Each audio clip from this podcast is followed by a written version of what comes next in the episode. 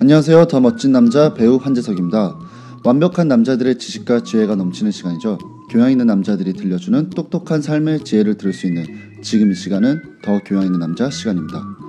범의 모든 문제는 내게 맡겨라. 시원하게 해결해 주실 법률사무소 영민의 최강 막강 장민수 변호사님입니다. 안녕하세요. 네, 안녕하세요. 법률사무소 영민의 장민수 변호사입니다. 네, 아, 저번 시간에 김영란법에 대해서 이야기해 주셨는데요. 정말 잘 얘기해 주셔서 그런지 계속 생각나는 것 같아요. 어, 정말요? 어떻게 하면 정보를 쉽게 전달할 수 있을까 항상 생각하고 있는데 그렇게 재석 씨가 말씀해 주시니까 기분이 많이 납니다. 아, 어떻게 충분히 너무 잘해주고 계셔서 말도 너무 잘해주고 저희가 알아듣기 쉽게 설명해 주셔서 너무 항상 좋았던 것 같습니다. 그러니까 앞으로도 더 파이팅 해주시기 바랍니다. 감사합니다. 그럼 이번 시간은 어떤 이야기를 해주실 건가요? 어, 네, 장민수의 더 교양 있는 법률 상식 열 번째 시간은 어, 지난 시간에 이어서 예, 부정청탁 및 금품 수수에 관한 법률 김영란법에 대해서 또 이야기해 보려고 합니다. 아, 역시 약속은 철저하게 지키시는 변호사님입니다. 사실 궁금한 부분들이 좀 많았거든요. 어 그래요? 그럼 오늘은 재석 씨께서 궁금하신 부분들 중심으로 시원하게 한번 어. 이야기해 볼까요? 감사합니다. 어, 자, 그러면 첫 번째 질문 한번 드려보도록 하겠습니다. 네. 공직자 가족들이 돈을 받으면 무조건 처벌을 받는 건가요? 어 처음에 그 정무위원회 안은 공직자가 민법상 모든 가족 이 뇌물 수수 사실을 알고도 신고하지 않았을 때, 그러니까 민법상 규정한 가족들이 예, 이 뇌물 수수 사실을 신고하지 않았을 때만 형사처벌하도록 이렇게 규정했었는데요. 법조계에서는 뭐 친족이나 동거, 친족까지 이제 처벌하는 것이 가능하냐? 형법상 이제 친족 상도례라는 것들을 규정하고 있는데 이제 친족들은 처벌하지 않는다. 뭐 그런 음. 것들과 이제 너무 상충되기 때문에 비판이 많아서요. 또 공직자 본인의 양심의 자유도 침해하고 또 친족 간의 관계까지 이렇게 파괴한다는 또 그런 문제점들이 많아서 어, 여야는 이런 의견들을 수렴해서 가족 범위에 배우자에 대해서만 예, 신고 의무를 남겼습니다. 아, 그래서 저번 주에 거죠. 네, 네. 저번 주에 이야기해 주셨던 부분이 좀 음. 포함되어 있네요. 근데 더 풀어서 얘기해 주시니까 이해가 조금 더 빨리 되는 것 같습니다. 아, 네. 그러면 국내에 거주하는 외국인이 김영란법을 위반하면 처벌을 받게 되는 건가요? 아, 네 맞습니다. 어, 우리나라는 속죄주의를 택하고 있기 때문에 이 법률에 대해서는 네. 예, 그 외국인이라 하더라도 대한민국 영역 내에서 위반의 행위를 한 경우에는 네, 법 적용 대상입니다. 즉 공직자에게 부정한 청탁을 하거나 금지된 금품을 제공하는 경우에는 이 법에 따라서 처벌받게 되는 거죠. 그렇군요. 외국인이라고 하더라도 처벌을 받을 수 있다.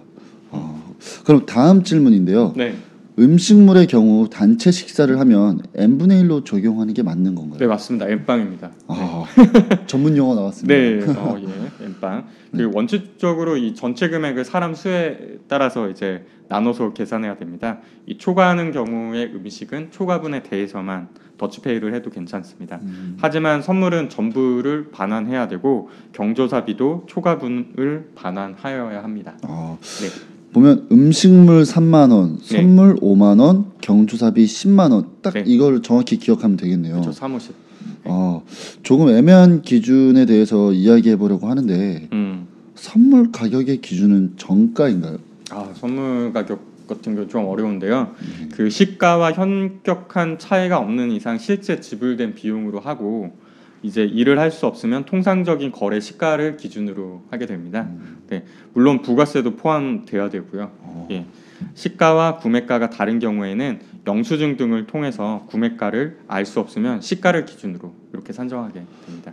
어, 그럼 예를 들어 시가 7만 원 상당의 선물을 할인받아서 5만 원에 구입해 직무 관련 공무원에게 선물을 했다면 음. 이러한 경우는 어떻게 되는 건가요? 아까도 말씀드렸다시피 원칙적으로는 이제 5만 원이 되는 거죠. 네. 하지만 이제 시가와 구매가가 다른 경우에 영수증 등으로 실제 구매가가 확인되면 구매가에 따라서 판단해야 되므로 위반 행위에 해당하지 않습니다. 음, 예, 5만 원이기 때문에 일반적으로. 하지만 일률적인 할인이 아니라 구입자에 대해서만 특별하게 특수하게 이렇게 할인을 하는 경우에 또는 일부를 현금이나 포인트로 지급 해서 결제를 했다고 하면은 실제로 그 선물의 가치는 어, 이제 기준 금액을 넘기 때문에 또 위반이 될 소지가 있죠. 아 정말 약간의 이 꼼수도 적용되지 않는다는 거를 다시 한번 우리 모든 청스 가족들이 네. 아셔야 될 것 같습니다. 네. 그런데 직무를 수행하는 공직자 등이 부정 청탁을 받는 경우 음. 어떠한 조치를 취하게 되나요? 아 이제 받는 사람 기준인데요. 네. 직무를 수행하는 공직자 등이 처음에 부정한 청탁을 받은 경우에는 이것이 부정한 청탁임을 이제 청탁한 사람에게 알리고 거절하는 의사 표시를 명확히 해야 합니다. 그럼에도 불구하고 다시금 예 부정한 청탁을 받는 경우에는 소속 기관장 또 감독기관, 감사원, 수사기관 또 뭐 국민권익위원회에 이를 신고해야 합니다. 스스로 대처를 잘하면 법에 접촉될 만한 일은 일어나지 않겠네요. 네. 그럼 공직자가 직무와 관련된 자로부터 가액 기준을 초과하는 식사 대접을 받은 경우 음. 같은 금액 식사를 직무 관련자에게 제공한 경우 경우는 면책이 되는 건가요? 아 또이 또이. 아, 아, 네 전문 용어. 네, 예. 그렇죠. 근데 이제 두 행위는 별개 예 별개 행위로서 면책이 되는 것은 아닙니다. 예, 하나하나 행위를 따로따로 봐야 되기 때문에 공직자가 식사 접대를 받은 후에 나중에 같은 금액 상당의 이런 뭐 식사를 제공한 것이 뭐 제재 대상 제재 대상에서 제외되는 군품 반환 금품 등의 반환으로 볼 수 없으므로 면책되지 않습니다. 아, 이런 사소한 것들도 미리 알아두면 피해는 일이 없게 되겠죠. 네.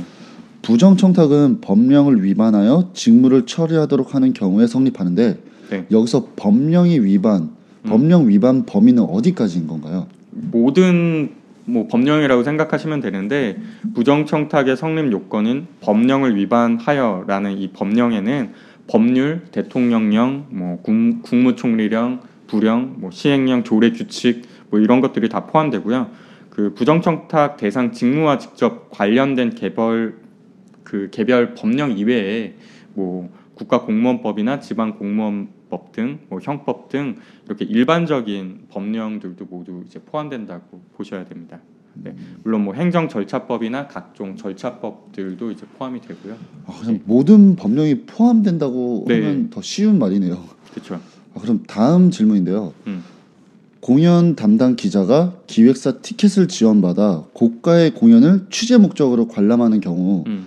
청탁 금지법에 위반되는 사항인 건가요? 아 여기서 이제 핵심 키워드는 기자 분이 그렇죠. 그렇죠. 고, 고가 그렇죠. 네. 그다음에 공연을 취재 목적으로인데 요 또 우리 법률에 따르면 예외 사유인 원활한 직무 수행을 목적으로 제공되는 선물의 가액인가 라는 기준으로 봐야 되는데 요 기준이 어. 5만 원이지 않습니까? 네. 근데 이제 만약에 이 고가의 공연이라고 했으니까 당연히 이제 5만 원이 넘을 것 같은데 이 5만 원을 초과하는 공연 티켓을 지원받았다면 가격 기준의 범위를 벗어났기 때문에 제재 대상입니다. 아, 네. 그래서 요새 그 자동차 업계들이 이 기자들에 대한 프로 뭐 프로모션이라고 해야 되는지 홍보 행사들이 많이 위축됐다고 예, 아, 하더라고요. 예. 그렇군요. 그래서 뭐 카카오 택시를 통해서 어, 특정 예, 아, 네. 예, 이용해서 뭐 차량을 홍보한다든지 뭐 그런 것들 하는 이유가 이렇게 기자분들에 대한 네, 또 새로운 홍보. 방법이 생겨나고 네. 있는 거군요. 법률에 그렇죠. 따라서. 네,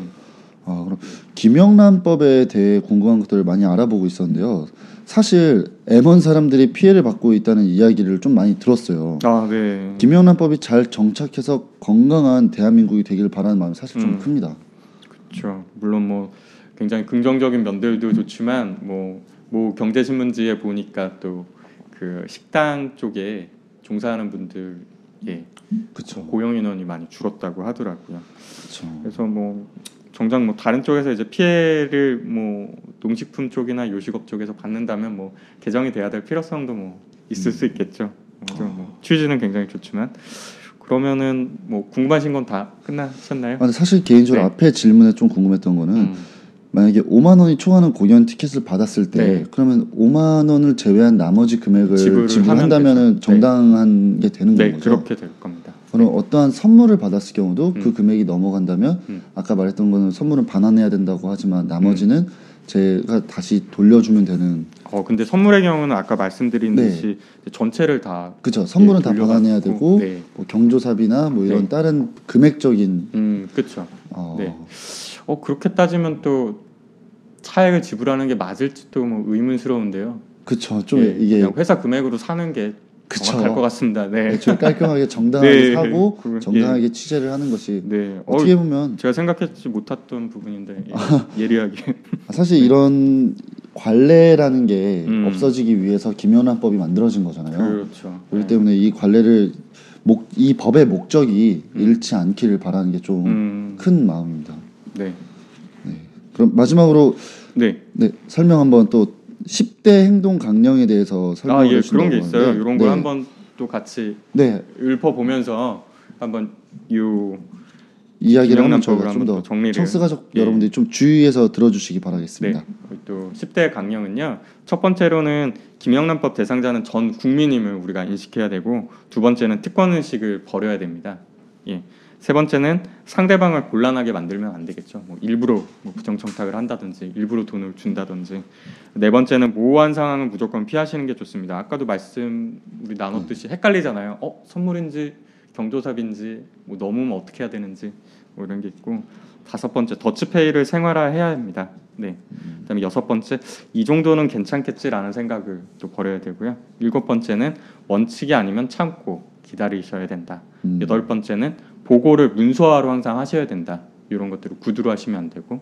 그다음에 아홉 번째는 카드 결제를 생활화하시거나 뭐 계좌 이체하시거나 해서 증거들을 항상 남겨놓고 예, 곤란한 상황에 빠지지 않게 또열 번째는 또 계산을 정확하게 해야지 또 뭐 몇백 원 때문에 몇 천 원 때문에 또 곤란한 일 없으시도록 하시면 좋을 것 같습니다. 김영란법에 대해 두 번이나 시간을 가졌더니 이렇게만 이야기하셔도 귀에 착착 감기고 기억에 남는 것 같아요. 청스 가족 여러분들도 방금 전에 말씀하셨던 김영란법 10대 행동 강령 이 부분도 꼭 기억해 주시고 오늘 이야기했던 것과 지난달에 이야기했던 부분들을 다 기억해 주시기 바랍니다. 네, 뭐 이렇게 많은 얘기들을 나눴지만 가장 핵심적인 거는 더치페이를 생활화하는 것, 예, 그거라고 생각이 듭니다. 네. 사실 요즘 세대가 더치페이를 좀 생활화하는 풍습으로 많이 가고 있기는 한데 아 아. 네, 예. 젊은 세대층은 좀 많이 그러고 있거든요. 음, 근데 이 청소자 여러분들이 또 한번 김영란법이라는 법에 의해서 이 이야기를 좀 더 핵심 있게 들어서 더치페이를 기억하셨으면 좋겠습니다. 아, 네. 어, 정말 오늘도 많이 배워갑니다. 앞으로도 궁금하신 사항이나 문의를 하고 싶은 내용이 있으시다면 네이버 TV 캐스트, 다음 TV팟, 유튜브, 팟캐스트에 댓글을 달아주시고요. 법률사무소 영민으로 많은 문의를 부탁드리겠습니다. 네, 궁금하신 부분들이 있으면 언제든지 연락 기다리겠습니다. 이제까지 법률사무소 영민의 장민수 변호사였습니다. 네, 오늘도 정말 수고하셨습니다. 그럼 조심히 돌아가시고요. 감사했습니다. 마지막 인사 같이 할까요? 청춘 가족 여러분, 우리의 내일은 봄날이에요.